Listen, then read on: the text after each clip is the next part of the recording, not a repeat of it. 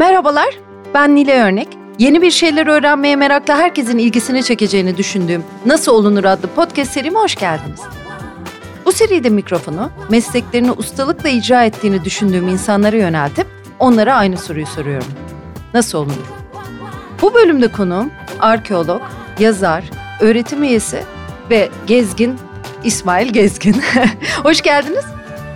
Çok teşekkürler, hoş bulduk. Herhangi bir konuşmasını dinlemiş, derslerini almış e, biri onu burada niye konuk ettiğimi tahmin edebilir. Şimdi İsmail Gezgin arkeolog tamam ama arkeolojiden, mitolojiden, psikolojiden, felsefeden, sinemadan, edebiyattan çokça besleniyor ve yani bu beslenmenin getirdiği şahane bir üslubu var. Ya eğitimini, bilgi birikimini, öğrendiklerini paylaşmaktan da çekinmiyor. Ee, onun içinde e, kısa süreli İstanbul'da ama e, böyle sağ olsun hani e, arkadaşlarının, dostlarının yayınlarına, söyleşilerine de katılıyor. E, tabii e, Cengiz'le Ozan'ın programlarını burada analım kültür tarih sohbetleri. E, ben e, onlar sayesinde tanıştım İsmail Bey'le. Daha sonra e, kitaplarından birkaçını ancak okuma e, fırsatım oldu. Kaynak kitaplar her biri neredeyse. E, 12 kitap varmış değil mi? Evet. evet 12 oldu. Ben saydım. E, yani böyle ben onunu çıkarmıştım. Ondan sonra 12 kitapmış. Yani bu arada tabii ki pek çok dergiye e, çok da güzel yazılar yazıyor. Onun için İsmail Gezgin blogspot.com Değil mi? Yanlış evet, söylemeyeyim. Evet. Ee, bloğuna da bakabilirsiniz. Çok güzel yazılar var. Hani böyle çok güzel, harika, şahane gibi sıfatları sevmem ama gerçekten etkileyici. Ee, ben Aynadaki Herodotos kitabıyla tanışmıştım onunla. Ee, daha sonra işte sanatın mitolojisi mesela okuduğum kitaplardan ama çok iyi e, destanları bize yorumlayabilen bir insan dekoderlik yapıyor. hani değil mi? Ya çok konuşabilirim ama burada İsmail Gezgin varken az konuşmak istiyorum. Peki yeni çıkacak bir kitabı da var. O e, kitabından e, yola çıkarak bir konu oluşturmaya biraz önce karar verdim. Neden? Çok zor çünkü bir konuyla sınırlandırmak. İnsan onu yapmak istemiyor. Saatlerce konuşmak istiyor. Nasıl arkeolog olunur diye sorarım.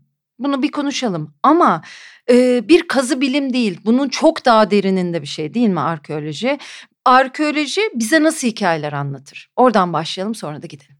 Evet arkeoloji aslında insanın ne olduğunu, e, kim olduğunu, bu dünya içerisindeki konumunu e, sorgulama konusunda en fazla e, yararlanılabilecek bilim alanlarından bir tanesidir. Çünkü insan dediğimiz şey de bu e, türün e, toplamından ibaret. Dolayısıyla bir geçmişimiz var. Yani bizim e, dünyadaki varlığımızın e, tamamı e, bizi insan e, yapıyor. Bu haliyle e, eğer biz kim olduğumuz e, sorusunu hala soruyorsak ki bu en temel sorulardan bir tanesidir hala. E, arkeoloji buna cevap verir. Yani hangi dönemde insan kendisini nasıl algılamış, dünya içerisinde nasıl konumlamış ve nasıl yaşamış e, sorusuna en kolay yanıt verebilecek alanlardan bir tanesi. E, çünkü e, hayat, içinde bulunduğumuz hayat e, bizim inşa ettiğimiz, bizim kurguladığımız, yaşayan insanların kurguladığı bir hayat değil. Biz karar vermedik bu, bu düzeni, bu sisteme e, ya da yaşam kurallarını biz oluşturmadık. Bizden öncekilerin oluşturduğu bir yaşamın içerisine düşüyoruz hepimiz doğduğumuzda. Dolayısıyla şimdi e, içinde yaşadığımız hayatın herhangi bir detayını eğer anlamak istiyorsak, ona, ona dair bir problemimiz varsa bunu mutlaka geçmişe dönük olarak yapmamız gerekiyor. Yani bugünden anlayabileceğimiz bir şey değil. Aslında buzdağının görünen kısmında yaşıyoruz. Yani görünmeyen kısmı arkeolojinin işi işte. Ve bu görünmeyen kısmı da monoblok bir şey değil. Yani çok katmanlı bir şey. Çünkü insan dediğimiz şey kendisini sürekli sürekli tartan, yeniden tanımlayan, yeniden konumlayan bir canlı olduğu için her dönemde kendine dair algısı da sürekli değişmiş. Hı hı. Ve bu algıları kültür dediğimiz bu birikimin katmanlarını aslında biz arkeoloji gibi eski çağla ilgilenen bilimler sayesinde ancak görebiliriz. E, buradan da belki senin girişine e, girişinde söylediğin şeye geçebiliriz. Çünkü bir arkeoloğun yani arkeolog olmak çok iddialı bir şey her şeyden önce. Bir arkeoloğun e, arkeoloğum diyebilmesi için e, o geçmişte kurgulanmış olan ya da geçmişte yaşanmış olan hayatın e, mümkün olan tüm yönlerine hakim olmasını bekleriz. Çünkü e, işte çalışıyorsunuz bir dönemle ilgili araştırmalar yapıyorsunuz, kazılar yapıyorsunuz, bir antik kenti kazıyorsunuz. Arkeoloji e, ideolojisiyle, arkeolojinin metodolojisiyle her şeyi anlamanız mümkün değil. Çünkü bir kentin içindesiniz, bir yaşamın içindesiniz. İçin içinde mimarisinden şehir planlamasına, biliminden e, sosyolojisine, psikolojisine, felsefesine, ekonomisine o kadar çok yönlü bir e, yani hayatın içinde olan her şeyle karşı karşıya kalıyorsunuz. Tabii ki bir insanın bunların hepsine hakim olması o kadar da kolay bir şey değil ama mümkün olan e, derecede de e, böyle bir şey beklenmelidir diye düşünüyorum. Ya da en azından e, böyle bir ekip çalışması içerisinde değerlendirmelidir diye düşünüyorum. O yüzden e, senin girişte söylediğin işte arkeoloji, psikoloji, mitoloji vesaire falan hı hı. yani bizim normal koşullarda bir arkeologdan beklememiz gereken alanlar. Belki de biz çok görmüyoruz. Yani sizinle birlikte e, gördüğüm şeylerden biri şu halka açılmak, biraz daha e, okunur, yazılır, ilgilenir hale getirmek. Artık e, işlerimizi sadece yapmakla yükümlü değiliz sanki. Görünür de kılmak zorundayız. Bunun için de bunun ilgisini e, biz böyle oluşturmak zorundayız. Mesela sizin Twitter iletileriniz, blogunuz ya da Instagram hesabınız bir bilgi veriyor. Kitap listeleri veriyor. Hangi filmleri izlememiz gerektiğini söylüyor. Ve sonuçta bizi arkeolojiye başka bir e, yakınlaştırmayla bağlıyor ve nasıl doğru açıdan bakabileceğimizi gösteriyor. Mesela onlardan biri şüphe benim için. Tarih yazıcılığı var ama o tarihi kim yazmış? Hangi şartlarda yazmış? Hangi e, etkilerle yazmış? Tarih yazan kişi e, kimlerden bütçe almış gibi söyleyeyim. Hani bugünün evet, deyimiyle çok değil doğru, mi? Çok doğru. Çok doğru bir yaklaşım. Aslında şöyle düşünüyorum ben. Herkesin e, Türkiye'de en azından yaşayan herkesin Türkiye'de üretilen arkeolojik bilgiye sahip olma hakkı vardır. Bu bir haktır yani. Hı hı. E, ve hatta e, bu konularda çalışan insanların, bilgi üreten insanların da böyle bir sorumluluğu olduğunu düşünüyorum. Yani arkeoloji bilgisi sadece arkeologlar için ya da sadece akademisyen yükselmeleri için e, yapılmış bir şeyler olmamalıdır. Yani evet. geldiğimiz e, noktada biraz böyle e, bir şey var ve bir ve bir elitist tavır var mesela. İnsanların anlamadığı e, bir dil kullanarak sadece meslektaşların anlayabileceği e, orada bir hiyerarşi oluşturan bir e, farklılık ya da bir e, ne diyelim e, bir ayrıcalık oluşturan bir dille e, işlerini ya da bilgilerini aktarmaları e, belli ölçülerde kabul edilebilir ama e, şöyle düşünün. Türkiye'de yaşayan herkes işte kazancının belli bir kısmını vergi olarak veriyor. Ve o vergilerden bir kısmıyla mesela ve büyük ciddi paralarla aslında yani e, belki bireysel olarak her bir proje için çok yüksek olmasa da topladığınızda yıllardır hatta yüz yıldır Türkiye'de çok ciddi bir e, para aktarılıyor arkeolojik araştırmalar için. Şimdi bu para niçin aktarılıyor? Yani bizim çocuklarımız örneğin içinde yaşadıkları toplumun e, tarihin, toprağın arkeolojisini bilmeyeceklerse, öğrenmeyeceklerse niçin bu? Yani bu çok elitist bir şey olur aksi takdirde. Zaten e, biraz diğer sosyal bilimlerle ilişkilenmemizin nedenlerinden bir tanesi de budur. Yani biz arkeolojiyi niçin yapıyoruz? Hı hı. Yani onları çıkarıp e, müzelere koymak ve onların e, üzerine yazılmış işte daha envanterden oluşan, onları tanımlamaktan ve tarihlemekten oluşan yayınların amacı ne olabilir? Onları yapınca ne olacak? Yani bu bilgi eğer bizim gündelik hayatımıza yansımıyorsa e, hiçbir anlamı yok demektir. Yani biraz böyle düşünüyorum. E, aslında şey de değil ben e, bilimin de böyle bir elitist algısı olduğunu düşünüyorum. Yani bunu hani halka yaymak gibi öyle bir misyon yani arkeologların da çoğu beni eleştirir mesela biraz popülerize ettiğimden söz ederler. Öyle mi? Hmm. Ama yani po- popüler popüler kelimesi bile yani tüyleri diken diken etmeye yeter aslında. Ne demek yani? Yani halk bilmeyecek mi bunu? Hı hı. Yani popülerize etmek ne demek? Bunu değersiz kılmak mıdır? Bir bilgiyi bütün e, şeyleriyle, felsefesiyle ve ideolojisiyle bütün insanları yaymak'nın nesi e, kötü olabilir ya da e, nasıl bir zarar verebilir gibi soruları bol miktarda sormamız gerekiyor. Evet, biz burada e, bilimle ilgili konuştuğumuzda Carl Sagan'dan bahsettik. Zamanında bilim için bunu yapmasaydı e, bugün bu kadar çok bilimle ilgilenen belki bir kuşak olmayacaktı diye düşünüyorum. Arkeoloji içinde sizin yaptığınızı çok önemsiyorum kendi adıma ki ben hani çocukluğundan beri ya gazeteci ya da arkeolog olmak isteyen biriyim. Her zaman ilgiliyim ama sizi dinledikten ve e, yazdıklarınıza baktıktan sonra açımı doğru bir yere götürdüğümü fark ediyorum. Yani tabii ki ne kadar doğru hani bunu nasıl test ederiz ama mesela Gılgamış destanını yani onlarca kere okumuşumdur belki ama buna ölümlülüğünü fark eden insan başlığı altında bakınca bambaşka bir şey e, elde ediyorsun ya da görüyorsun. Müze kelimesinin nereden geldiğini bile aslında bilmiyoruz diye düşünüyorum sizi dinlerken. Evet müze, sergileme alanı e, gibi bakıyoruz ama biraz onlara girsenize. Evet. O zaman müzeden başlayalım. Tamam Çünkü lütfen. en temel kavramlardan bir tanesi o. Şimdi bununla ilgili e, bir mitos var onu anlatarak başlayayım isterseniz. Minimosine e, yine işte erken e, tanrısal varlıklardan bir tanesi Titan olarak geçer kendisi bir dişil e, varlık.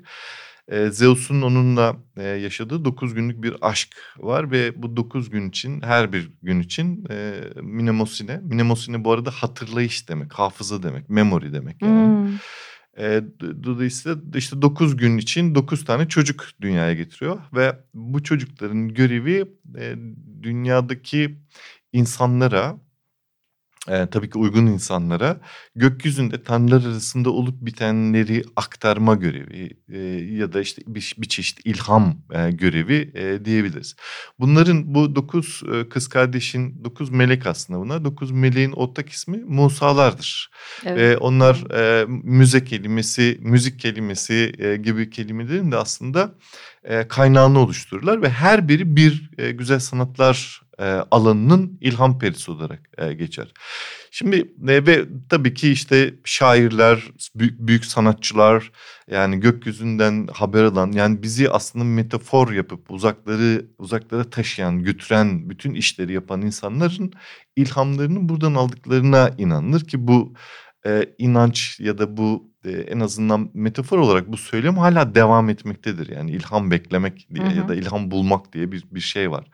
E, bir kavram hala sanat dünyasında geçerli. E, şimdi bunun ötesinde bu hikayenin ötesinde aslında bu hikayenin ne ifade ettiği e, çok enteresan. Çünkü Zeus biliyorsunuz iktidarın bir numaralı e, gücü Yunan antik Yunan toplumunda ya da antik Ege toplumunda diyelim. E, iktidarın e, iktidarın koruyabilmesi ya da iktidarın kendisini daha sağlam e, hissedebilmesi için, daha yerli yerine oturtabilmesi için bir hafızaya ihtiyacı vardır. E, ve burada Zeus'un Minamosine'ye e, olan ilgisinin kaynağı budur. Aslında çünkü bu hafıza sadece tanrısal bir hafıza değil aslında. Bu hafıza aynı zamanda o tanrısal dünya içerisinde, o dini e, vecibelerle çevrilmiş dünya içerisindeki yaşayan bütün insanlara dikte edilen bir şeydir. Hı hı. E, sonra, sonrasında mesela o Musaların e, örneğin Hesiodos adlı bir e, yazara e, gelip e, ilham verdiğini ve tanrıların dünyayı nasıl yarattıklarını anlattırdıklarını biliyoruz. Yani Hesiodos'un kendi kitabından biliyoruz. Yani Hesiodos bir gün öyle e, uzanmış e, yatarken e, kırda koyunlarını otlatırken e, bu e, Musalar geliyorlar ve onu aşağılıyorlar, küçümsüyorlar. Diyorlar ki sen işkembe misin yani niye yatıp duruyorsun? Tanrılar bu dünyayı insanları nasıl yarattı anlatsana diyorlar. O da diyor ki bilmiyorum ki. Nasıl anlatabilirim? Ne anlatabilirim? Ve bunun üzerine aralarında anlaşma yapılıyor ve e, Hesiodos kendi ağzının dilini veriyor e, şeye Musalara ve Musaların ağzından konuşmaya başlıyor. Ve anlattığı şey tamamen bir yaratılış öyküsü. Yani her şeyden önce kaos vardı diyor. Ve işte sonra tanrıların dünyaya gelmesini, tanrıların insanı yaratmasını vesaire falan oldukça e, etkileyici bir biçimde anlatıyor. E, ve bütün aslında dünyadaki e, önemli e, siyasal hareketlerin bile, önemli dinsel siyasal hareketlerin bile kökeninde bu vardır. Yani ilham alan ya da vahiy alan peygamberler e, seceresi ya da geleneği bu, bundan bağımsız bir şey değildir. Hı hı. Dolayısıyla şimdi e, her iktidarın bir hafızaya ihtiyacı vardır. Çünkü her iktidar e, kendisine tabi olan bütün e, güçlerin, bütün insanların, inanırların ne varsa e, o hafızayla donatılmasını ister. Ancak böyle çünkü ortak değerler oluşturulabilir. Sosyal e, değerler, e, toplumsal normatif yasalar ancak bunun üzerine kur, kurulabilir. Hı hı. Dolayısıyla e, iktidarın mutlaka kendi meşrebince, kendi ideolojisinde e, bu hafızayla ilişkisi her zaman çok kritik bir şeydir. E, mesela 1984 romanını hatırlarsınız yani hı hı. George Orwell'ın. E, orada e, hafızanın nasıl e, değiştirilmeye çalışıldığını, geçmişin e, silinip tekrar nasıl yüklenmeye çalışıldığını biliyorsunuz yani. Hı. Ve aslında e, bu haliyle baktığımız zaman arkeoloji gibi bilimlerin durumu da e, çok trajiktir yani.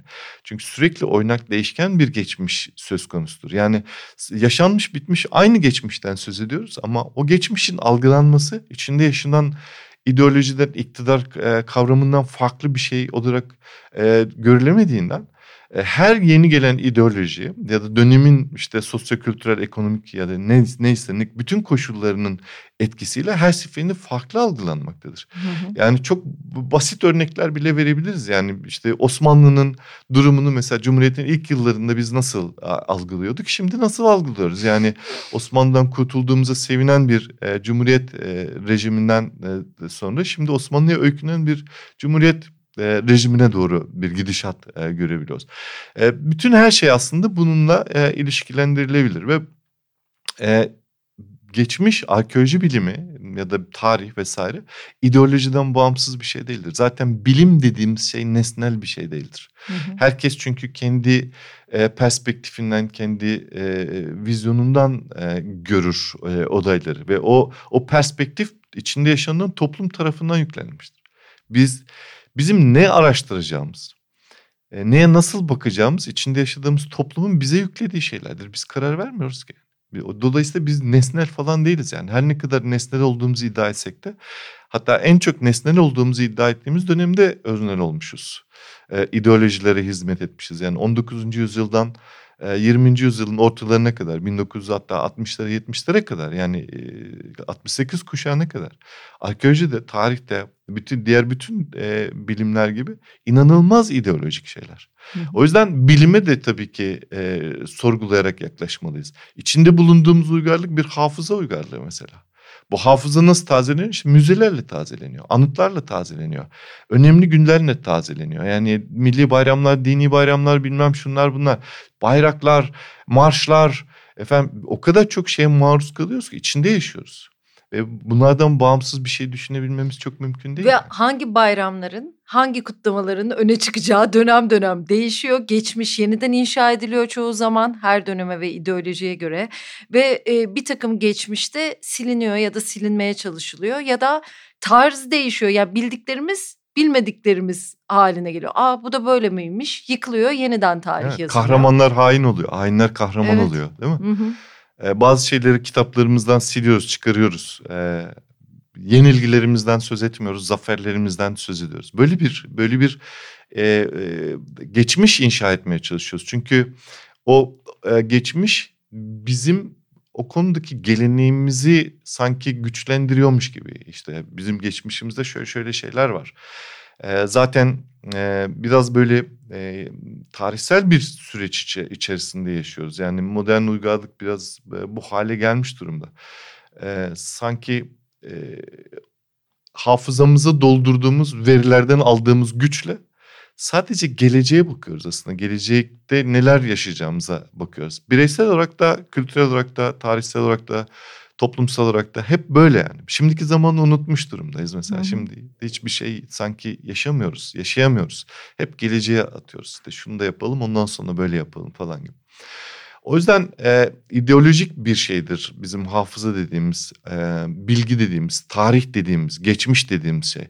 Ve mümkün olduğunca e, önemli kaynakları bağlama arzusundayız. Yani genel olarak dünyada antik çağdan itibaren hatta son birkaç yüz bin yıldır anlatılan öyküler aynı öyküler. Yani bir büyük öykü var. E, Küklos diyoruz. Bir büyük devasa bir çevrim var aslında. Öykü çevrimi var. Sürekli o dönüyor. Ve sizin bu öykü bütününe, senaryosuna nereden hangi noktadan bağlandığınız aslında sizin kimliğinizi belirliyor. Hı hı. Sizin dünyadaki rolünüzü belirliyor. Dolayısıyla siz e, önemli bir geçmiş inşa edip o e, büyük hikayenin aslında en kıymetli yerlerinden bağlanmaya çalışıyorsunuz. Yani işte 19. yüzyıl uluslaşma falan dediğin için söylüyorum. Mesela 19. yüzyıl uluslaşma e, süreci olarak, e, yüzyılı olarak adlandırılan bir yüzyıl aynı zamanda. Neden? Çünkü ulus devlet e, kurma aşamasına gelinmiş. Bütün işte büyük imparatorluklar Osmanlı dahil olmak üzere zayıflamış, yıpranmış, dağılmış falan. Oralardan insanlar kendi etnik kimliğini taşıyan ülkeler kurma e, hevesine girmişler. Ve burada en önemli şeylerden birisi, kriterlerden bir tanesi yani kimin kim olacağını belirleyen en önemli kriterlerden bir tanesi uygarlığın kim tarafından kurulduğu meselesi. Ya da uygarlığın kuruluşunda kimin nasıl bir rol üstlendiği meselesi. Ağrı ırk meselesi falan boşuna çıkmadı yani. Dolayısıyla oralardan insanlar kendilerini o hikayenin en can alıcı noktasında bağlayabilmek için uygarlığın kurucu güçlerine talip oldular. İşte Antik Yunan'la özdeşme, özdeşleşmeleri, Antik Roma ile özdeşleşmelerinin nedeni bu. O yüzden zaten işte Alman imparatorlarını, e, hükümdarlarını Kaiser deniliyor. Sezar'ın mirasına talipler. Yani romanın devamı olmak istiyor adam. Dolayısıyla romanın devamı olarak aslında hak iddia edebilecek dünya coğrafyası üzerinde ya da dünya nimetleri üzerinde e, diyelim. E, yine benzer biçimde Çar'ın da Sezar'a atıfta bulunan bir ünvan olduğunu düşünürseniz e, oldukça e, ideolojik bir dünyayla karşı karşıya olduğumuzu ve büyük hikayelere bağlanmaya çalışıyoruz. İşte kim Nuh'un çocuğu, hangi çocuğu mesela, kim dolayısıyla lanetlenecek, kim aslında hmm. parlatılacak ve e, bu nimetten en fazla yararlanacak gibi. E, ve bu, bu tartışmalardan tabii ki e, arkeolojide hiçbir zaman kurtulamamış ve hala hala kurtulamıyor. Yani Türkiye'de de bu, Avrupa'da da bu.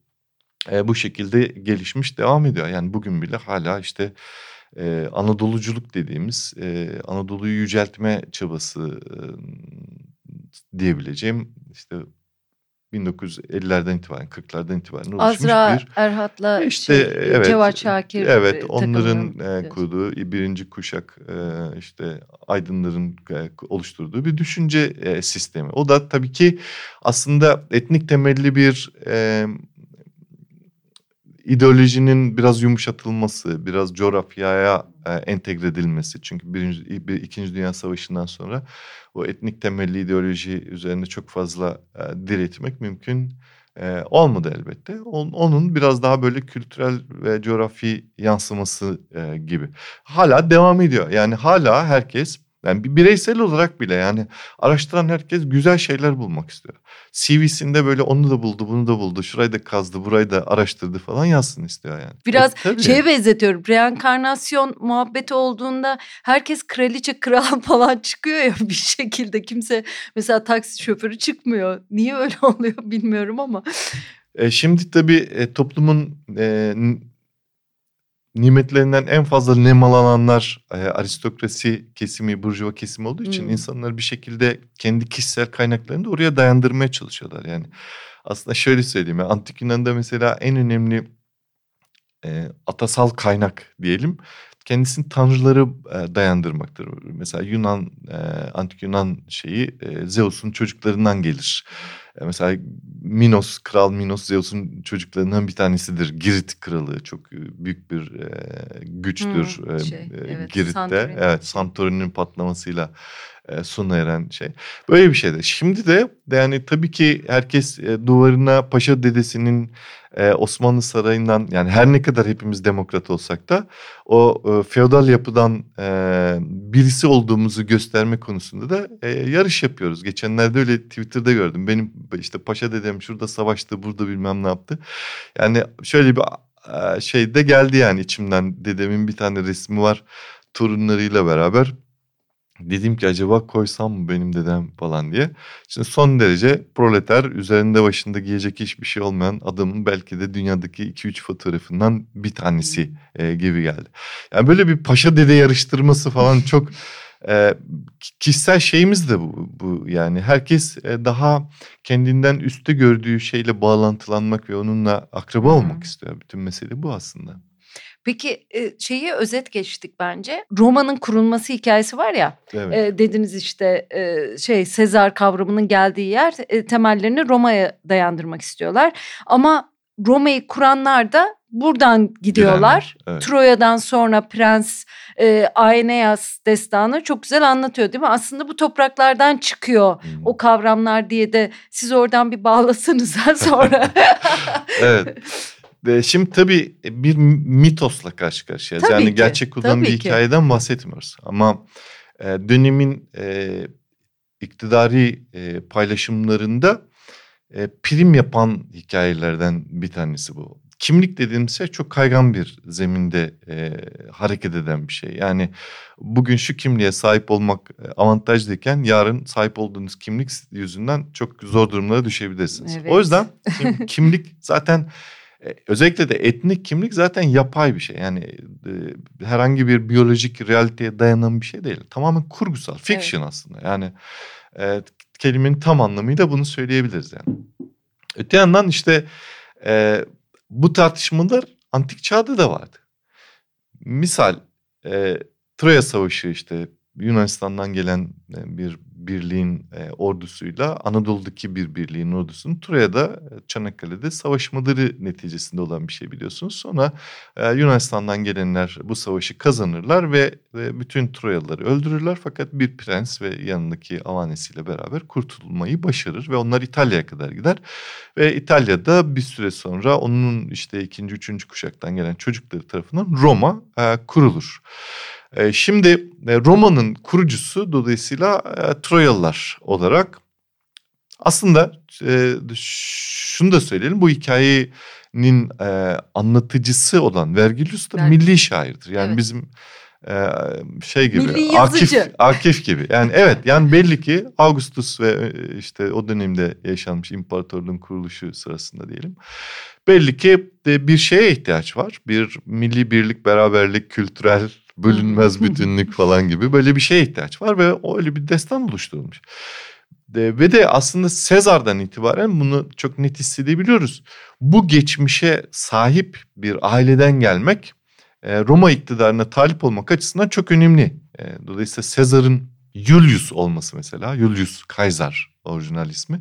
Julius Caesar olması e, tam da kendisini Troya'ya bağlayan bir geçmişe atıfta bulunur. Afrodit değil mi? Afrodit'in torunu mu oluyor? Aslında tabii ki yani Afrodit'in torun şeyinden gelme. Çünkü e, işte kurucu e, diyeceğimiz ya da buradan giden Aeneas Afrodit'in oğlu aslında. Yani Ankises'in e, Afrodit'le olan aşkından e, meydana gelmiş bir e, şey.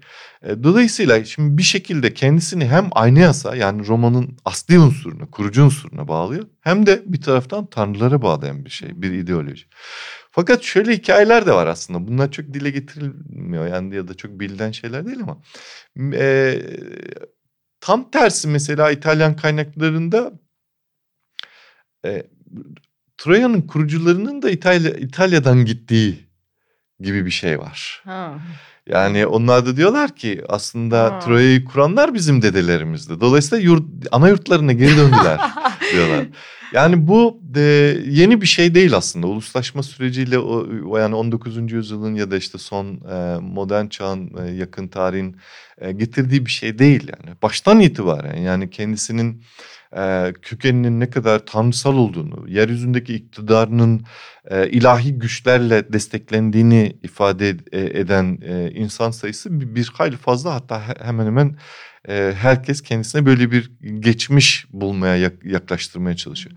Demin dedim ya işte o hikayeler bütününe aslında tek bir hikaye var. Hı hı. Yani mesela Yunan mitolojisi bu konuda çok iyi bir örnektir. Hangi e, mitosu okursanız okun, okuyun, ilgilenirseniz ilgilenin. Mutlaka işte onun e, içerisinde geçen kahramanlardan bir tanesi tanıdıktır. Ve o bir şekilde Zeus'a doğru gider ya da Zeus'un çocuklarına bağlanır. Ya da o tanrısal kuşaktan Hı hı. E, bir şey yapar, atıfta bulunur. Dolayısıyla aslında şöyle baktığınız zaman tek bir hikayeyle karşı karşıya. Tabii devasa tek bir hikayeyle karşı Evet. karşıya. Ama bu bütün mitoslar için geçerlidir. Hı hı. Bütün mitolojiler için geçerlidir. Yani Türk mitolojisi de, de e, öyledir. Yani e, çünkü bir şeyin başarılı olabilmesi onun ancak tanrıların desteğini gücünü alabilmesiyle mümkün olur. Zaten azıcık bir şeyle başarılı olabildiğin zaman kendini tanrılara bağlamak da çok kolay olur. Yani e, gücü, ilhamını vahiy yoluyla yukarıdan aldığını söylemek de daha kolaylaşır. E, Hı hı. E, o yüzden e, aynı şeyi mesela antik Yunan için de söyleyebiliriz. Onlar da diyorlar ki Troya'yı kuranlar yani akıllar Troya'yı kuranlar bizim Onu dedelerimizdi diyorlar. Onlar da öyle söylüyorlar. Yani e, ta o zamandan itibaren belli ki e, belli uygarlıkların ses getirmiş, güç e, sahibi olmuş, iktidar sahibi olmuş belli uygarlıkların e, kuruluşunda herkes bir pay sahibi olmak istiyor. Çünkü Evet. o onlara müthiş bir güç veriyor. Yani bu kişisel dünyamızda da böyledir. Ben öğrencilerimi de anlatırken böyle şeyler anlatıyorum. Yani e, üniversiteye ilk geliyorlar mesela. Diyorum ki bakın kendinize yeni bir kimlik inşa etme döneminiz bu. Hmm. Sizin getirdiğiniz kimliği biz bilmiyoruz. Siz şimdi oradan istediklerinizi atıp e, ayıklayıp yeni bir şey oluşturabilirsiniz diyorum ve gerçekten öyle yani. Herkes yalan söylüyor. Herkes kendince ne kadar e, şaşalı bir geçmişe sahip olduğunu e, anlatarak e, yeni bir kimlik oluşturmaya başladı. Bir süre sonra tabii yine o şey şaşa normale e, dönüyor ve yine bütün zaaflarıyla bir kimlik e, şeyi ortaya çıkıyor. Çünkü kimlik tek başına oluşturulan bir şey de değil yani Evet. karşıdan aldığın tepkiyle yani sana tutulan toplumda tutulan sana e, aynalarda kendini e, gö- gördüğün biçimiyle ancak kimliği oluşturabiliyorsun. O yüzden antik e, çağda da modern çağda da toplumlarda devletlerde bireylerde bu kimlik şeyinden çok azade de değiller aslında. Peki biz niye Batı Anadolu'dan yeterince o kimlikler kurulurken yararlanmamışız? Türk devleti kurulurken mesela. İşte siz de sık sık çeşitli yerlerde söylüyorsunuz. Sadece hani belli buluntuları alıp bir yere dizmenin hiçbir anlamı yok. Mesela bir okucu bulundu. O okucu ne gösteriyor? Orada savaş varı gösteriyor. Kimin tarafından okun atıldığını, ne taraftan başladığını gösteriyor. Pek çok şey gösteriyor ve bizde pek çok şeyi gösterecek pek çok şey var. Evet. Ve biz onlardan sanki yeterince yararlanamıyormuşuz gibi geliyor. Bana geliyor. Ya da geziyorsunuz işte o kahverengi tabela derim ben hep böyle. Giriyoruz, görüyoruz. Hocalarla da konuşuyoruz. Ee, pek çok hoca şunu da söylüyor. Bir kazıyı gerçekten sürdürebilmek için orayı popülerleştirmek de gerekiyor diyor mesela. Bakıyorum bazı yerleri önemsemiyorlar hocalar bile. Ya Evet. bura- burası ne ki diyorlar ve bana göre çok önemli. Hani kazılarda neler çıkmış ya burası önemsiz diyor mesela. Ama neye göre önemsiz olduğunu tabii kendi kafasında Evet. bir haritası var e, diye düşünüyorum. Şimdi bu konularda tabii ideolojik e, hem kişisel hem toplumsal ideolojik e, yapı çok egemen oluyor, baskın çıkıyor. E, e, önce aslında şuradan başlayayım. Evet birkaç soru birden evet, sormuş çok gibi soru oldu. sordun. çok özür dilerim. Araya da çok girmek Unutursam yine istemedim. de. hatırlat bana ama. Tamam. Şöyle başlayayım. E, aslında Cumhuriyet'in kuruluşunda e, bundan çok yararlanmak istenmiş. Mesela e, işte Anadolu'nun en önemli güçlerinden birisi olan Hititlerle Türk etnik kimliği üzerine. Sonuçta bir ulus devlet kurmak istiyorsun ve Evet. işte misak-ı milli sınırlar çizilmeye çalışılıyor. Toprakların e, kimler tarafından nasıl paylaşılacağı söz konusu falan. Ve buralarda hak iddia etmek için Hı hı. bir geçmiş yaratmak istiyorsun. Tabii ki. Ve kendine benzer kültürleri de kendi ataların olarak görme eğilimi var e, haliyle. E, çünkü e, Avrupa'nın kurduğu ari ırk ideolojisinde aslında Anadolu'da yaşayan diyelim TC çok da ayrıksı bir yerde durmuyor. Yani ne sarı ırkız ne siyah ırkız. E, dolayısıyla bizim aslında Almanya ile ilişkilerimizi bile etkileyen şeylerden bir tanesi bu. Yani mesela 1930'larda yapılan bir birinci Türk Tarih Kongresi var. Atatürk'ün de bizzat katıldığı Evet, kongre. Yani e, herkes e, orada Türklerin e, beyaz ırktan gelen ve işte hakkını vermişler yani öyle diyeyim yani. Hı Herkes hı. e, bir şekilde Türk etnik kimliğini biraz parlatmış. E, o da Avrupalılar da var bunların içerisinde. Çoğu yabancı bilim insanlarından söz ediyoruz yani. Fakat e, tabii e, antik çağdaki gibi olmuyor bunlar. Yani ben şuradan geliyorum e, bir şekilde Zeus'a bağlanmak istiyorum dediğinde o da çok fazla itiraz olmayabilir. Yani kanıt göstermek açısından falan. Ama bir süre sonra tabii ki mesela Hititlerle Türklerin bir alakasının olmadığı ortaya çıkıyor. Yani çünkü farklı bir dil, farklı bir kültür. E, işte onlar Hint-Avrupa kökenli bir dil, dilin içerisindeler. Tabii ki şunu da söylemem lazım. Dil asla bir etnik kimlik göstergesi değil. Değil. Evet. Yani işte İngilizceyi konuşan aslında neredeyse hiç kimse İngiliz değil yani. Ee, dolayısıyla öyle bir şeyden bahsetmiyorum ama yani ilişki kura- kurabileceğimiz bağlantılar yok. Yani biz kurmak istesek de onlar bizi reddediyorlar. Peki araya hemen girip e, bir şey soracağım. Şimdi arkeolojinin başlangıcı 16. 17. yüzyıl. Sonra 18. yüzyılda hızlanıyor. Ya, yanlışımı hemen düzeltin siz.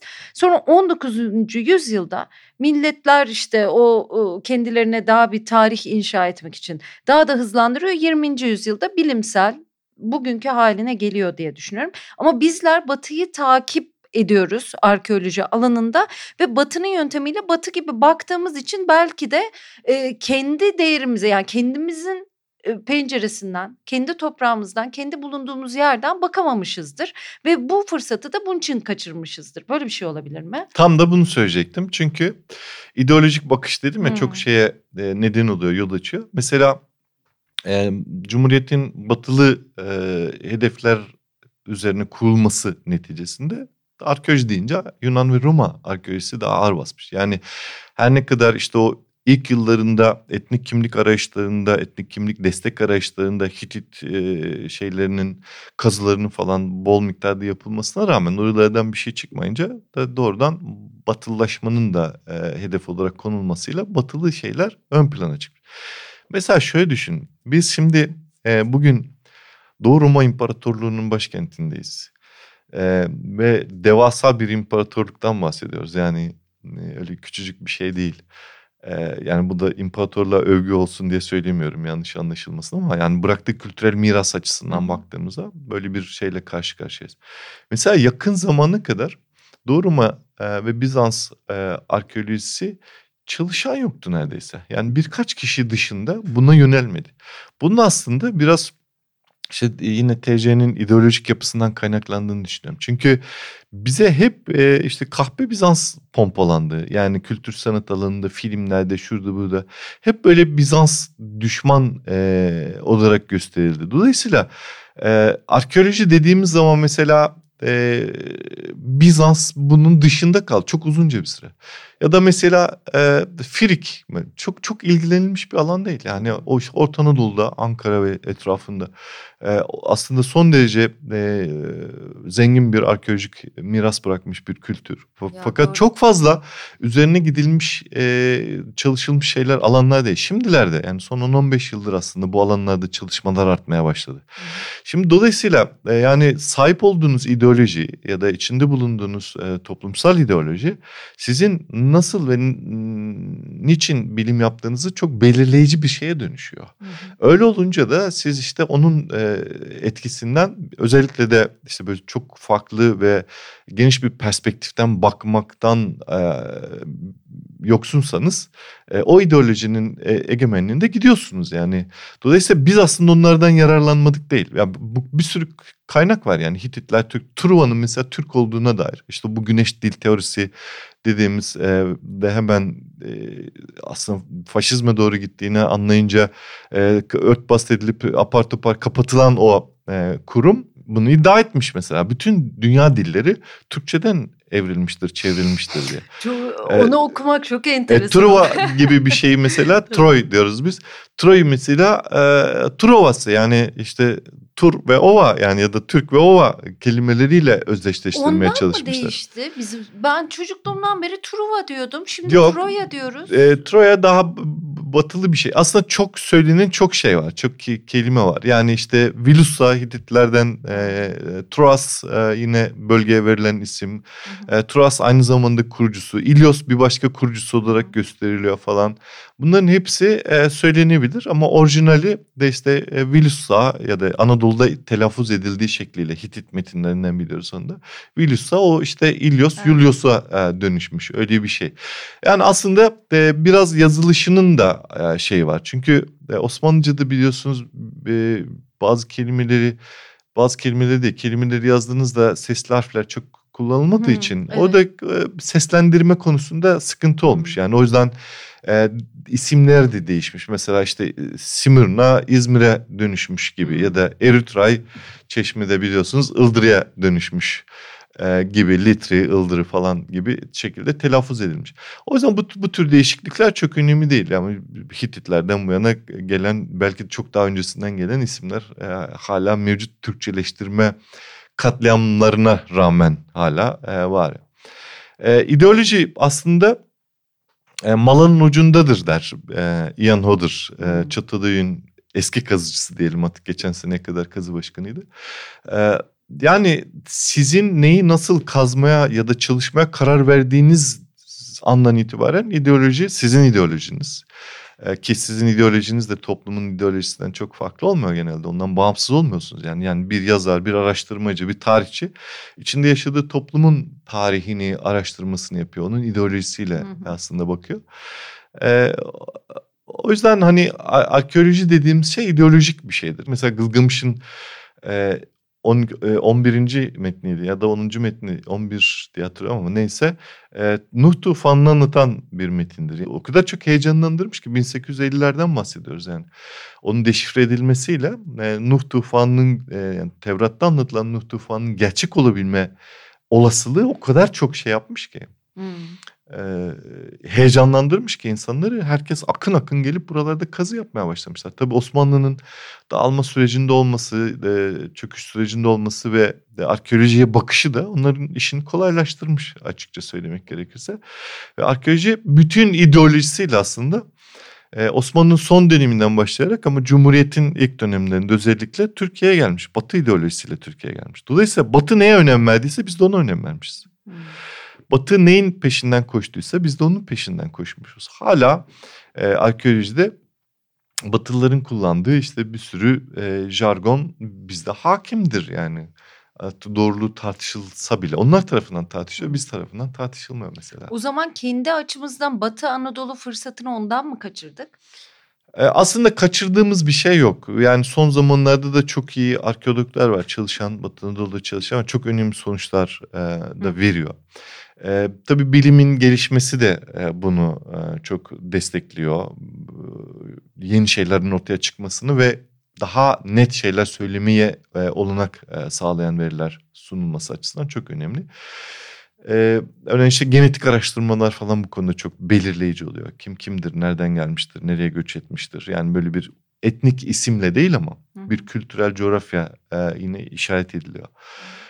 Yani işte uygarlık konusunda mesela daha net konuşabiliyoruz artık bizim işte yakın doğu coğrafyasındaki bereketli hilalden kaynaklı Göbekli Tepe gibi bir e, kültürden e, filizlenen uygarlığın bugün bütün dünyanın e, hakim olan uygarlığı olduğunu artık biliyoruz yani hani e, Akdeniz uygarlığı bugünkü hakim ideolojidir, hakim e, uygarlıktır. Zaten Akdeniz biliyorsunuz dünyanın merkezidir aslında evet. antik çağdan bu yana. E, ve o yüzden hala herkes e, Akdeniz'de olmak ister. O yüzden Akdeniz bu denli kıymetlidir. Bütün e, kalbidir diyelim. Bütün dünyanın e, şeyi burada atar. Deminki soru yumağından bir tane çekip alacağım.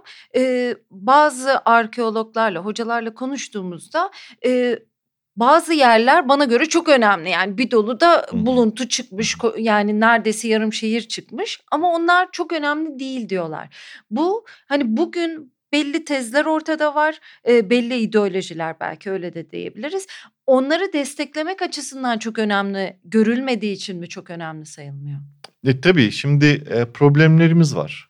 Yani geçmişi tam olarak aydınlatmak gibi bir şey mümkün olmuyor. E, küçük küçük e, bir sürü ve kimileri çok büyük problemler var. Özellikle Batı Anadolu'da inanılmaz büyük problemler var. Yani daha e, Hitit öncesinden başlayarak mesela kimler yaşadı, Hititlerle Batı Anadolu'nun ilişkisi, Batı Anadolu'nun e, işte önce Girit e, uygarlığıyla ilişkisi, sonra arkasından Yunanistan'la ilişkisi. Bunlar da hala çözüm bekleyen pek çok soru var. Dolayısıyla bu soruları yani kazı şöyle bir şey yapılmaz. Yani ben, ben de bir kazı alayım şöyle deniz kenarında bir, bir antik kentte akşamları da ateş falan yakar. Böyle güzel vakit geçiriz, güzel eserler çıkartırız. Böyle bir şey saçma bir bir şey olur. Definicilik olur bu yani. Oysa ki ya, problemler vardır. Yani çözülmesi gereken, çözüm bekleyen problemler vardır ve o problemleri nerede çözeceğinizi siz bilirsiniz. Dolayısıyla gidip orada o problemin üzerine araştırırsınız. Tamam Onu araştırırken başka problemler de ortaya çıkar ve oradan devam eder gidersiniz yani. Ama yani hani şunu da yapan var tabii ki e, bu konuda lafı da çok esirgememek lazım yani işte hiçbir problemi olmaksızın işte kendisinin bir kazısı e, olması gerektiğini düşünüp gidip bir yerde kazı yapan insanlar var yani e, hiç o konuda çalışmamış o coğrafyayla hiç ilgilenmemiş o kültürle hiç ilgilenmemiş ama bir bakıyorsunuz gelmiş orada kazı almış mesela yani o niye almak niye? nasıl Sebep. oluyor? Yani şimdi bir e, yönetmeliğe göre D kazı e, Dar Şubesi Genel Müdürlüğü var. Başvuruyorsunuz oraya. En az doçent olmak zorundasınız. Hmm. E, doçent olduktan sonra ilgi alanınıza göre başvuruyorsunuz. Eğer orada çalışan başka birisi yoksa, başka birisine tahsis edilmemişse o alan... E, siz de yetkin görüyorlarsa hı hı. E, bir komisyon var. O komisyon kazıyı veriyor ve işte hı hı. bakanlıkta belli bir bütçe veriyor. Siz de eğer sponsor falan bulabilirseniz işte kazı şeyinizi oluşturmuş Sponsoru oluyorsunuz. Sponsoru kim buluyor? E, sponsorla ilgili de işte bir bir yasa e, çıktı epey oldu herhalde. Yani işte sponsorların e, bu tür e, kazılara verdikleri desteklerin vergiden düşülmesi gibi hmm. bir şey olmuştu. O biraz e, şey yaptı. Mesela İş Bankası bir sürü şeyin sponsoru misal. Evet. Ee, ya da işte Mercedes yakın zamana kadar Troyan'ın sponsoruydu mesela. İşte Mastercard bilmem işte Çatalhöyük'ün sponsoruydu falan gibi böyle şeyler var. Çünkü onlar için de çok hem prestijli e, hem reklam e, değeri ne kadar çok zikredilirlerse biliyorsunuz o, o, o kadar şey olacak. Bunun gibi ama işte ne bileyim Anemon otelleri de e, sponsor olabiliyor falan. Yani tamamen kişisel ilişkilere bağlı. Bir de o yerin popülaritesine bağlı. Öbür taraftan da tabii ki e, arkeologların çoğu da önemli şeyler bulma peşinde. Yani kendi kişisel ideolojilerini parlatmak istiyorlar. İşte sürekli basında olsunlar istiyorlar. Herkes onlardan söz etsin istiyorlar. İşte heykeller, yazıtlar bulsunlar. Hiç bulunmamış şeyleri bulsunlar istiyorlar. E, ve de tabii ki e, hani yapılan araştırmanın da yapıldığı yerin e, yine ideolojik yapısı, sınıfsal yapısı falan. Yani bunların hepsi aslında yani bana sorsanız mesela eğer e, daha doğru bir ideolojik iklim olsaydı bir e, küçücük bir Batı Anadolu köyünde, antik çağ köyünde çalışmak isterdim misal. Yani herkes işte tapınaklar, tiyatrolar bilmem neler kazmak isterken ben öyle bir şey yapmak isterdim. Yani daha başa çıkabileceğim ve bütün e, sorunlarıyla irdeleyebileceğim bir alan ol, olsun isterdim misal. Bir klişe e, düşünce ayrımı vardır ya böyle polemik, dilema gibi. E, şimdi yurt dışına pek çok e, tarihi eserimiz verilmiş, götürülmüş, kaçırılmış. E, bazen e, şöyle cümleler edilir. E, iyi ki de almışlar, çok iyi de korumuşlar çok iyi de sergiliyorlar gibi. Arkeolog o duruma nasıl bakar? Yani şimdi genel olarak bir arkeolog bakışı siz var mıdır bilmiyorum yani. Hayır, siz de bizim gibi ayrıldınız. Ben görüyorum yani insanlar ya iyi ki kaçırmışlar da koruyorlar, sergiliyorlar kardeşim. Biz olsaydık e, neler yapılırdı diye. Yani çünkü ben biliyorum işte. Hani... E, iyi yapmışlar desek de boş e, iyi ki götürmüşler ya da keşke götürmeseydiler desek de e, boş aslında. Onlar gitmişler yani ama e, şuna bakmamız lazım. Yani e, bu eserlere sahip olmanın anlamı nedir? Yani bu eserlere niye sahip olmak istemiş Batı? Ha. Şimdi arkeolojinin... Onlar e, niye kaçırmış tabii. Evet arkeolojinin başlangıcı e, daha o, orta sınıf bir şeydir, ilgidir aslında. Yani Avrupa için e, söz etmek gerekirse. Arkeolojinin başlangıcı demin senin de söylediğin gibi aslında e, koleksiyonculuktur. Yani... Hmm ve daha aristokrat bir eğilimdir. Yani işte şatolarında, e, evlerinde vesaire o güzel sanatlar e, gibi gördükleri eserleri bulundurmak.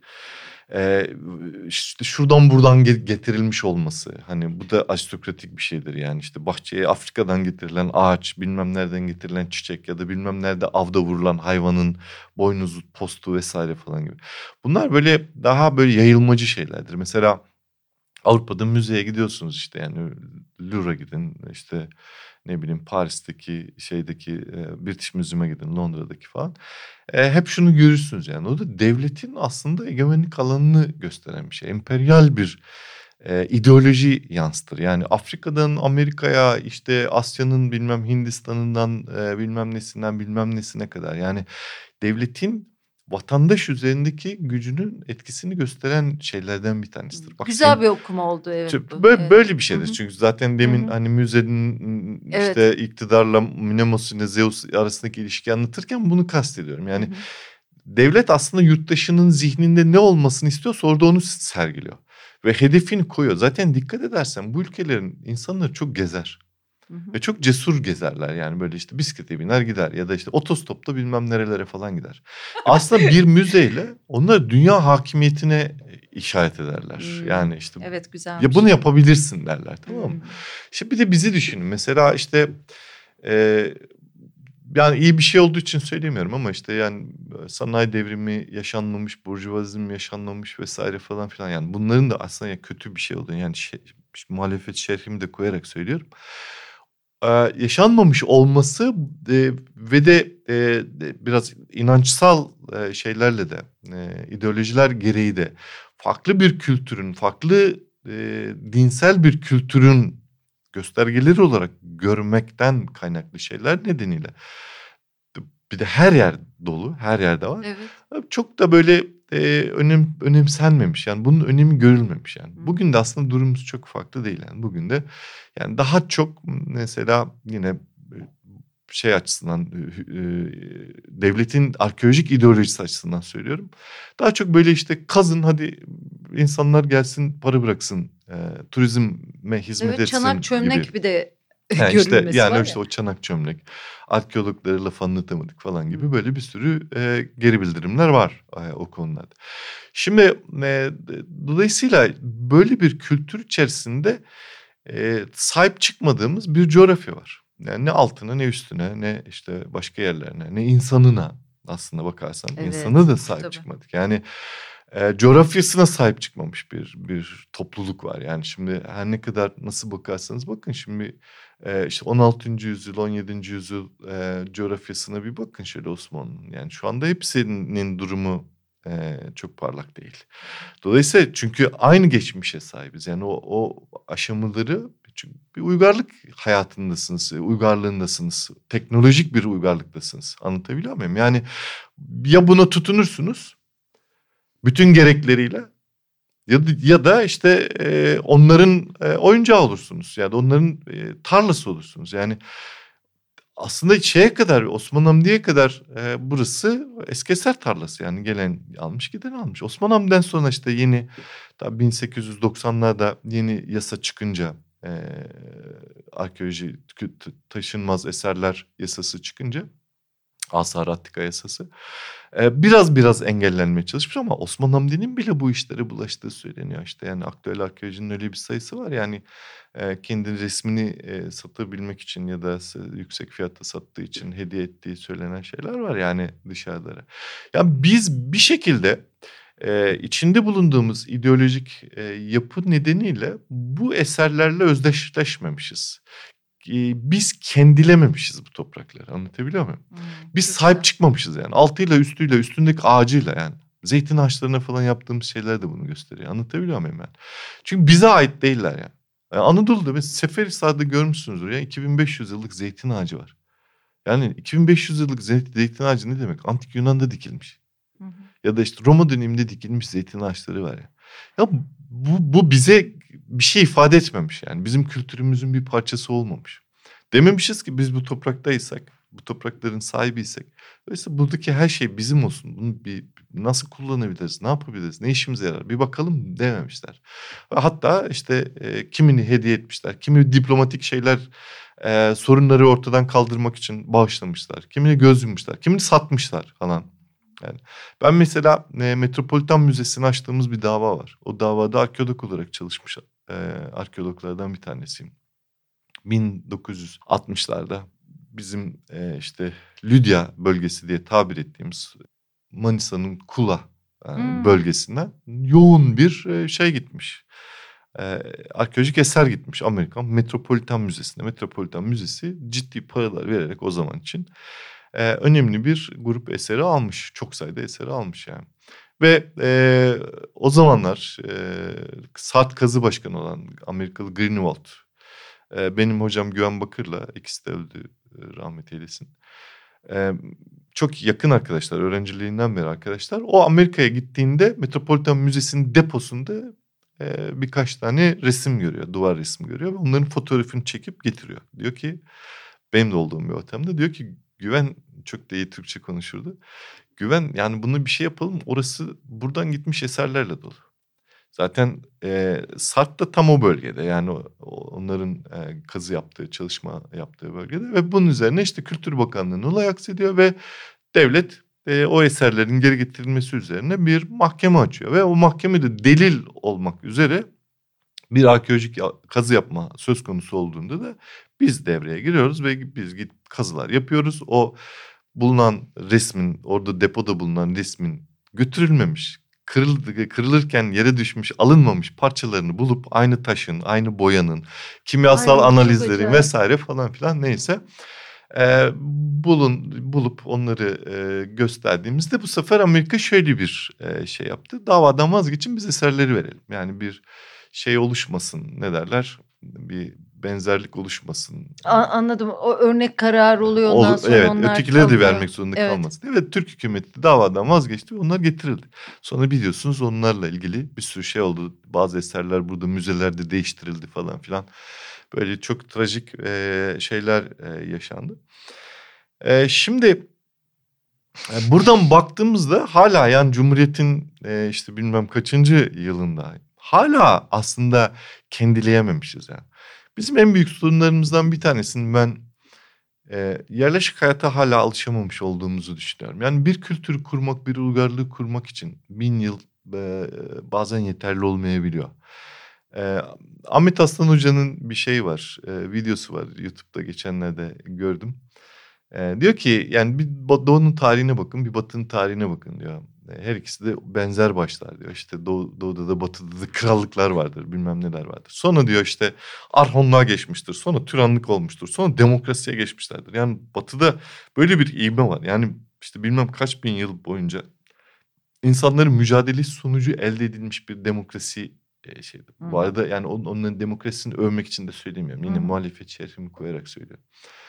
E, dolayısıyla batıya şey doğuya bakın diyor. Yani işte Sümer'den, e, Asur'dan, Babil'den bu yana diyor. İşte krallık, krallık, krallık, krallık, krallık, krallık. Yani hiçbir şey değişmemiş. Yok yani bu 100 yılda yapabileceğiniz bir değişiklik mi? Yani ne bekliyorsun? Ne emek verdiniz de ne bekliyorsunuz falan gibi. Ne mücadele ettiğinizde ne bekliyorsunuz gibi bir videosu var yani.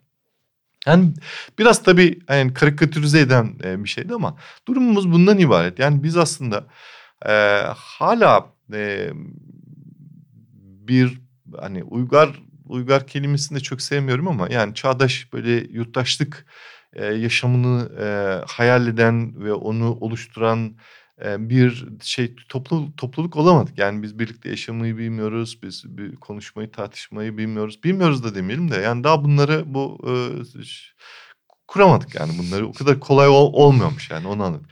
O yüzden topraktaki taşın hala bizim için bir anlamı yok. Aslında insanımız çok ilgili. Yanlış anlaşılmasın. Yani nereye gitsem insanlar inanılmaz ilgi gösteriyorlar. Halktan bahsediyorum yani herkes, herkes, herkes, aklınıza gelen herkes. Herkesin bahçesinde, köşesinde, dağında, tarlasında bir şey var çünkü. Benim arkeolog olduğumu duyunca hemen soruyorlar işte şöyle bir şey var. Böyle bir iz var işte çapa yaparken şöyle bir çömlek çıktı falan diye. Gösterenler var. Bak böyle bir şey bulduk. Fotoğrafını çekip gönderenler var. Hı hı. E, Twitter'dan bilmem nereden falan. Herkes çok ilgili aslında ama bir politikamız olmadığı için ve akademi de biraz böyle o orta sınıf ideolojiye yakın durduğu için ki aslında bizim akademimiz orta sınıf değildir yani Türkiye'de. E, yakın durduğu için birinci kuşak belki akademisyenler orta sınıftır da sonrakiler de orta sınıf değildir yani. Ben falan orta sınıf falan değilim yani. E, dolayısıyla e, hala onun e, topluma anlatılmasını, ifade edilmesini e, arkeolojinin içinde yaşıyor bu insan. Tarlasında var. Evet. E sen ona onu anlatmazsan o nereden evet, bilecek? Evet. Nasıl? Anlam dediğin şey kendisini e, insanı kulağına gözüne sokmuyor ki. Evet. Anlatabildim mi? Yani görevimiz bu değil mi? Araştırma yapıp bilgi üretip o ürettiğimiz bilgiyi bütün insanlara, bütün yurttaşlara, bütün öğrencilere yaymak değil mi? Yani bugüne kadar Cumhuriyet tarihi boyunca üretilmiş arkeoloji bilgisini bugün ortaokul kitaplarında bulamıyorsunuz e, ilkokul kitaplarında bulamıyorsunuz. Yalan yanlış şeyler yazılıp çiziliyor hala orada. E, o zaman niye bu kadar para harcıyoruz? Niye kazıyoruz? Kazmayalım mesela. Yapmayalım bu araştırmaları. Belki ileride bunun e, daha değerini bilecek kuşaklar ortaya çıkacak. İşte mana diyorsunuz ya. ya en meraklısı bile mana bulmakta zorlanıyor. Onu bir hikayeye bağlayalım, e, bize birisi anlatsın. Sizin öneminiz de orada zaten. Yani arkeoloji ve hikaye anlatıcılığı aslında ne kadar güzel bir arada olabilecek bir iş ve niye bunu biz yapmıyoruz onu bilmiyorum. Kendimizi eleştirmeyelim. Nasıl düzeliriz? Yani nasıl hikayeler anlatalım? Felsefeyle, e, sosyolojiyle, sinemayla, psikolojiyle birleştirelim. Biz nasıl öğrenelim? Biz vatandaş olarak nasıl bakalım? Nasıl sergilendiği ve e, kime ne ifade ettiği önemli. Yani işte o müzenin ya da o serginin ideolojisi e, diye en başta söyledik ya. E, şimdi onlar bize ne anlatsın? Yani şimdi müzeye gidiyorsunuz mesela. İşte altında yazıyor. Arkaik dönem torso. Milattan önce 6. yüzyıl. Yani şimdi arkeolog girmiyor o müzeye. Yani evet. arkeologlar da giriyor belki ama evet. yani işte 3 arkeolog giriyorsa 3000 tane e, yurttaş giriyor. E, şimdilerde ufak ufak e, işte o sesli şeylerle biraz daha böyle hikayeleştirmeye çalıştılar falan. Şimdi müze dediğim şey aslında koleksiyonculuğun etkisiyle devam ediyor. Bu konuda tabii yapılan çalışmalar çok fazla yani. Ee, farklı farklı müzeler kurgulanmaya başladı. Çok hoş e, şeyler, işler de yapılmaya başladı ama yani gene, genelde klasik müzecilik hala belli bir yerde devam ediyor. Ee, bağlamından kopartılmış yetimhane gibi, yaşlılar yurdu gibi bir sürü eseri toplamışsın oraya. Altlarına da kendilerini ifade edebilecek sadece bir cümle, bir kelime, bir tarih falan yazmışsın. Ve onları dilsiz kılmışsın. Onların onların dilini, hikayesini anlatacak bir dil vermemişsin. Öyle ya, geziyorsun yani. Bir kere mesela müze gezmek ya da öğren yeri gezmek ne demek? Niye gezilir öğren yeri? Öğren yeri gezince ne olur falan. Ama bir taraftan da şunu düşünüyoruz yani. Bize e, ilkokulda anlatırlardı yani bir toplumun toplum olması için, devletin devlet olabilmesi için, halkın halk olabilmesi için işte dil birliği, tarih birliği, işte bilmem ne yurttaşlık, sorumlu yurttaşlık vesaire falan böyle 8-10 maddelik bir şey anlatırlardı. Şimdi e, tarih bilinci mesela nasıl oluşacak? Bu aldığımız tarih dersleriyle mi oluşacak? Merci Dabık Savaşı'nın sonuçları ve nedenlerinden ibaret testlerden e, mi oluşacak? Hı. Anlatabiliyor muyum? Ya evet, da evet. bu bilgi bize ne ifade edecek ki? Yani o tarihin kokusunu alamıyorsak, o tarihi teneffüs edemiyorsak. Yani şimdi onu kurgulamak da kolay bir şey değil. Yani arkeologlar kazıyorlar işte milattan önce 5. yüzyıl antik kenti onu bütün nüveleriyle ayağa kaldırıp canlandırmak elbette mümkün değil ve kolay değil. Yani dün kendi yaşadığımız şeylerin bile hepsini hatırlamıyoruz ve yapamıyoruz. Ama en azından e, her şeyi mümkün olduğunca bulunduğu yerlerde koruyup, koruyamıyorsak da zaten kazmayıp, yani hepsini olduğu yerden toplayıp götürdüğün zaman ne müzedekiler kendisini anlatabiliyor. Bağlamından koparılmış eserler olarak. Ne de e, bir sürü parçası alınmış taşınmış olan antik kentler bir şey ifade ediyor. Anlatabildim evet, mi? Evet evet. Zaten her türlü kazı bir zarar verme aslında. Bir de geri dönüşü olmayan bir zarar evet. verme. Yani o, o yüzden eğer bunlara dikkat edilmeden yapılan bir e, kazı eski eser kaçakçılığından farklı bir şey değil yani. Yani amaç eski eser bulmak olmamalı. Evet. Amaç problemleri çözmek olmalı. Ve o problemleri çözerken olduğu yerde mümkünse korumak olmalı. Eğer koruyamıyorsan o kadar açmamalı. Yani öyle antik kentler var ki inanamazsınız. Yani her yıl ziyaret ediyorum. Ben tanıyamıyorum. Hmm. Yani o kadar hızlı kazılıyor ki. O kadar hızlı kazılıyor ki. Bir kere arkeoloğun sorumluluğu, sorumluluğun bir parçası en azından e, eski eseri kazı alanlarının özellikle de geleceğe de bırakmaktır. Yani şimdi düşünün 19. yüzyılda arkeoloji o kadar hızlandığında her şey kazılmış olsaydı biz ne kazacaktık? 19. yüzyılın metodolojisiyle, teknolojisiyle, ideolojisiyle her şey bitmiş olacaktı. Oysa ki biz bugün farklı bakıyoruz. Yarın da farklı bakacaklarından adımız gibi eminiz. O zaman ne yapacağız? Biz küçücük bir alanda problemleri çözmeye çalışarak çalışacağız, kazacağız. Biz bütün bu kenti açığa çıkaralım, sütunları da e, diki verelim havaya. Herkes de gelsin, e, burayı gezsin ve işte ülkemiz para kazansın. Böyle bir ideoloji olmaz. Anlatabiliyor muyum? Yani o yüzden yani gerçekten e, hayretler içerisinde kalıyorum bazı kazılara yani. Her yıl kilo, kilometrelerce neredeyse kazı yapılıyor. Biz nasıl daha e, bakan, anlayan gözler olmayı başarabiliriz? Yani bir yere gidiyoruz, e, tatile arabayla giderken on antik kent geziyoruz. görüyoruz daha doğrusu. E, geziyoruz. Ben mesela gitmeden biraz oranın hikayesini okumaya çalışıyorum. Yani yolda böyle sesli okutuyoruz vesaire. Aa orayla ilgili bir hikayeler var mı? Sadece hani e, şey değil. Hani işte kazı kaç yılında başlamış şunlar bunlar yapmışı değil de oranın tarihini de okumaya çalışıyoruz. Varsa bir hikayesi onu okumaya çalışıyoruz. Başka neler yapabiliriz? Yani aslında işte mecra çok geniş. Ee, bir sürü e, YouTube'da bir sürü şey var. E, veri var. Siz kitaplar da öneriyorsunuz. Kitaplar mesela. zaten e, derya deniz. Hani e, ama herkesin biraz daha dijital dünyaya yakın olduğunu düşünürsen hani arabada giderken gelirken evet, evet, cep tabii, telefonuyla tabii. ulaşabileceğin şeyler açısından düşünürseniz. E, bir sürü mecra var aslında. Yani birazcık araştırmacı olmak, birazcık e, yani neden sonuç ilişkisiyle e, anlamaya çalışmak. Yani niye burada yapmışlar, niye bunu böyle yapmışlar, nasıl yapmışlar ve sonuçta ne ortaya çıkmışı kavramaya çalışarak. Yani çünkü e, turizmin de artık e, ya da gezinin ya da seyahlığın da artık büyük bir bölümü e, sosyal medyada e, resim vermek e, olduğunu biliyoruz. Yani özellikle Çeşme Alıçatı'dan bunu çok net biliyoruz. Yani hiç kimsenin aslında önünde fotoğraf çektirdiği şey umurunda değil.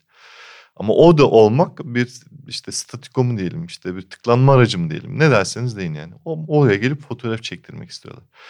Ee, dolayısıyla aslında hikaye kendi hikayesini e, oraya bastırıp o, o, o eserin o önünde resim çekilen şeyin hikayesini yok eden bir anlayış var yani. Çünkü e, egosentrik bir şey oldu, oldu artık yani daha narsistik bir e, forma büründü insan dediğim şey özellikle uygarlık e, içerisinde. Yani bunun biraz farkına var, varan insanlara ancak söyleyecek bir şeyimiz olabilir. Valla bilgi çok fazla. Yani ben bu bilgileri e, genetik olarak getirmedim. Annemden getirmedim, babamdan getirmedim. Yani bunları okuyorsunuz, çalışıyorsunuz, dert ediyorsunuz. Yani bu ağacı niye buraya dikmişler? Bu ağaç nedir? Hı hı. Bir zeytin mesela sofraya nasıl gelir? E, zeytin toplamak nasıl bir şeydir? Hı hı. Yani bana şunu soran öğrenci var mesela. E, işte bunlar hep siyah zeytin ağacı ama yeşil zeytin ağaçlarını göremedik falan diyenler var. E, ya da işte ne bileyim şunu bile soran öğrencim var mesela. Buğday hangi ağaçtan yetişiyor? Yani anlatabiliyor muyum? Yani o kadar kopuk bir e, jenerasyon geliyor ki artık. Hı hı. E, mümkün ol, olan bütün e, yollarla çocuklarla temas ettirmemiz gerekiyor. Yani doğayla, tarihle, taşla, ne bileyim soğukla, toprakla, çamurla temas ettirmemiz gerekiyor. Yani odan izole bir hayatın bizi vereceği aslında pek bir şey kalmadı. Biz yayından önce konuştuk. Kolektif kitabın e, ben çok beğendim. Böyle çizgi roman gibi mitolojiyi anlatan bir serisi çıktı. E, yine çocuklar için destanları anlatan serisi çıktı.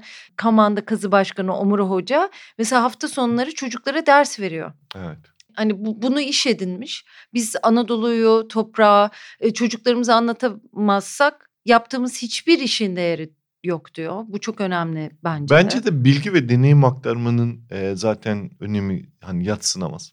Ya çünkü biz yolu bilmiyoruz bazen. Evet bir, yani çok kaynak var ama bolluk paradoksu diye de bir şey var. Yani hangi kaynak doğru biz ona ne açıdan bakacağız? Birisi bize bir yol gösterdi. Ha tamam ben bu kafayla bakabilirim diyebiliyorsun. Mesela Alaçatı dediniz e, Çeşme Alaçatı yanlış anladıysam e, yine düzeltin beni. E, bir kere Alaçatı'da karşılaştık. Evet. İlk ben sizi e, canlı kanlı öyle gördüm. E, orada şöyle bir şey söylemiştiniz sanki benim kafamda öyle kalmış. Alaçatı'nın e, korunmuş sayılırsa bir zamana kadar korunmuş sayılmasının nedeni aslında oranın fakirliği. Değil mi? Öyle evet, bir şey. aslında kentsel sit de ilan edilmiş orada.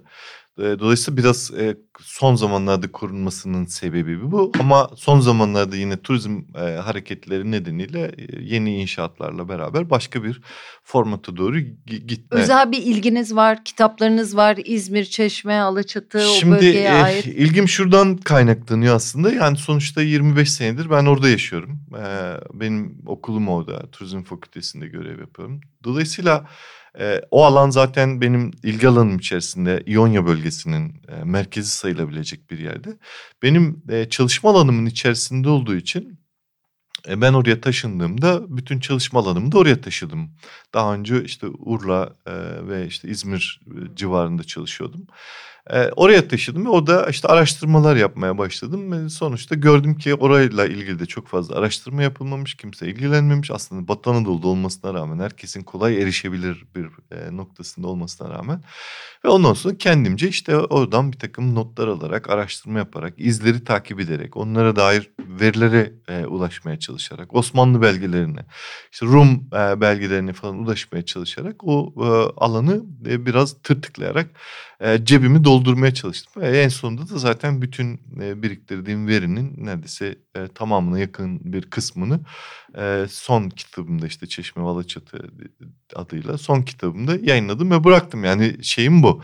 E, tabii ki orada işte konferanslar, söyleşiler, geziler, insanları biraz daha bilinçlendirmek ya da biraz daha farkındalık yaratmak için bu tür aktivitelerde de rol üstlendim. Yani bölgelerde bu tür insanların önemli e, olduğunu düşünüyorum. Çünkü bilgi dediğim şeyin paylaşılarak e, aktarılabileceğini düşünüyorum. Ben ilk taşındığımda mesela Çeşme ve Alaçatı üzerine sadece bir, bir paragraf internette dönen bir bilgi vardı. Şimdi bakıyorum gerçekten epeyce e, bilgi dolaşıma girmiş. Yani bir kere bu bile önemli bir şey. Çünkü o bilgiden kimin ne zaman nasıl yararlanacağını e, kestirmek güç. Yani ancak paylaştıkça e, biriken ve büyüyen e, bir şey bil, bilgi sistemi. Gümüşlük Akademi'de de dersler veriyorsunuz. Gümüşlük Akademisi'nde de mi? evet Hı-hı. dersler veriyorum. Hala veriyorum. Ee, yaz aylarında Gümüşlük Akademisi'nin e, çok hoş bir kampüsü var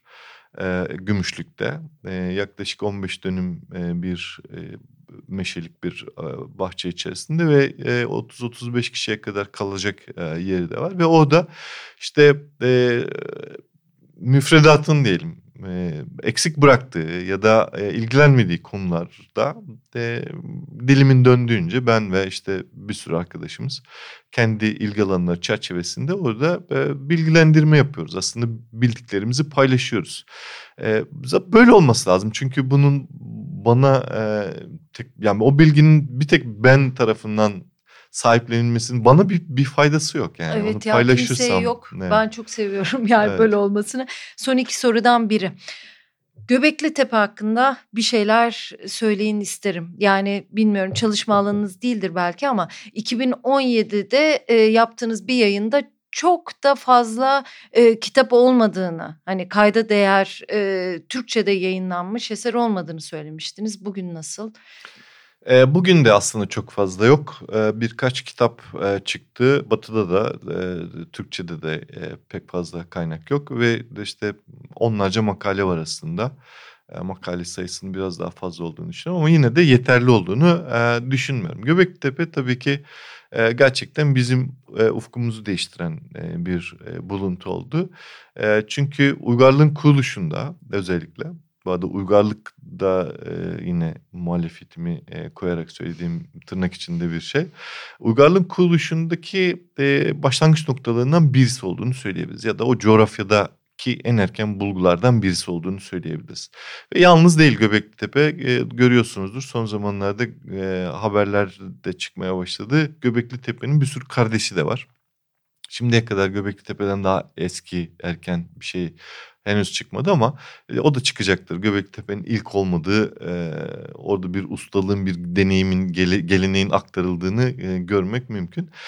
Ve e, Göbekli Tepe'nin aslında sadece Göbekli Tepe'de e, lokal bir kültür olmadığını da görüyoruz. Yani Göbekli Tepe'ye benzer yine dikili taşlardan pardon oluşmuş bir sürü e, yapının e, işte ne bileyim aşağıya doğru Mezopotamya işlerine doğru da var olduğunu, yukarıya doğru Ermenistan'a kadar çıkan bir coğrafyada yine var olduğunu ve batıya doğru geldikçe de yine benzer e, dikili taş yuvarlak e, yapı oluşturan dikili taş geleneğinin var olduğunu Avrupa'da, İspanya'da, İtalya'da işte ne bileyim İngiltere'de mesela Stonehenge kültürünü falan. Bunların hepsinin aslında ve Göbekli Tepe kültürünün bir parçası olduğunu binlerce yıl içerisinde Göbekli Tepe ve etrafında biz oraya bereketli hilal coğrafyası diyoruz. O bereketli hilal coğrafyasında tarımsal kültür, yerleşik hayat e, ve işte hayvanların evcilleştirilmesiyle başlayan o e, kültürün yavaş yavaş batıya doğru e, hareket ettiğini ve binlerce yıl e, sonrasında işte Büyük Britanya adasına kadar gittiğini görebiliyoruz.